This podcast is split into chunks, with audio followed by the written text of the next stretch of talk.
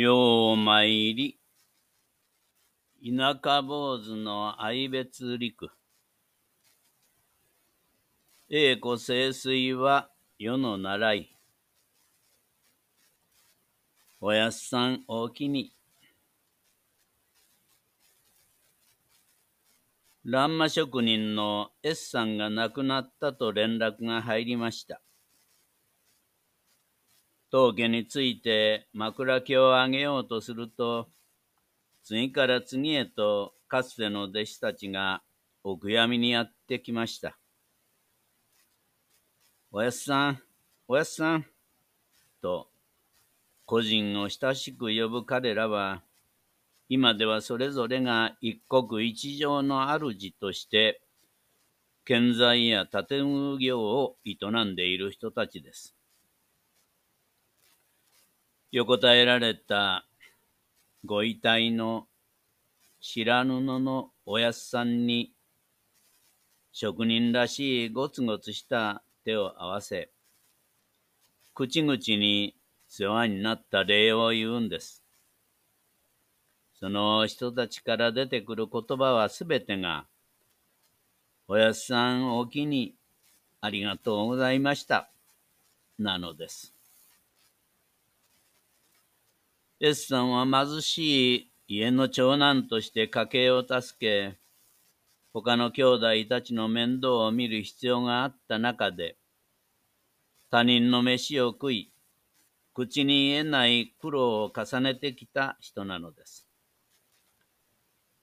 だからこそ、工場が大きくなってきたとはいえ、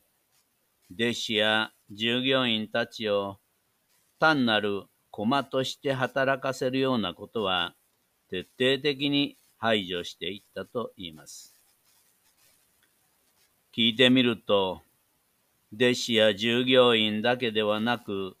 その家族までもきめ細かく配慮し、面倒をよく見ていたそうなんです。弟子が独立するといえば、資金だけではなく、仕入れ先や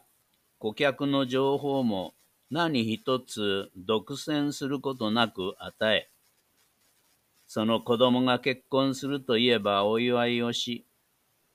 入院すればお見舞いをし、常に自分の家族のように温かい心配りを欠かさなかったと言います。面倒見の良さはそれにとどまらず、彼らの借金の肩代わりをしたことも一度や二度ではなかったらしいです。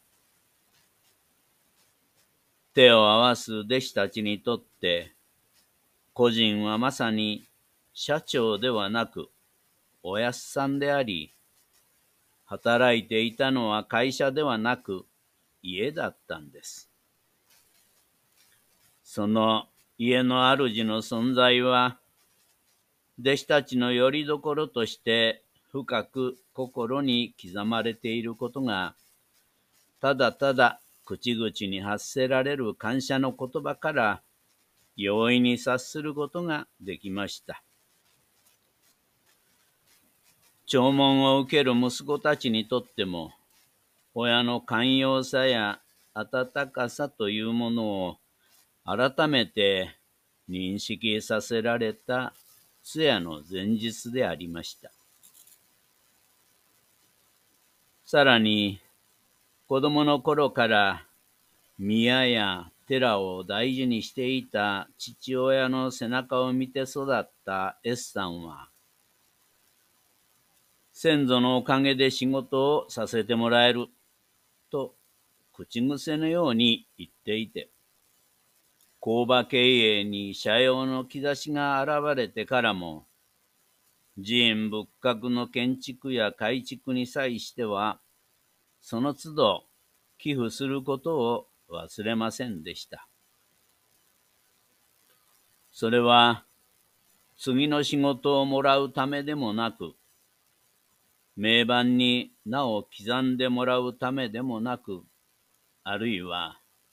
税金対策などでもありません。そのような打算は一個だにせず、常に感謝と保温の心を持ち続けた S さんの信念であり、生き方でもあったのです。ちなみに、数年前私の寺の本堂や栗の大修理に際しても、わしが生まれたふるさとの寺を大事にせなあかんのや、と率先して多額の錠剤を寄進されたことは記憶に新しく、悪ことなきその奉仕、奉納の精神が、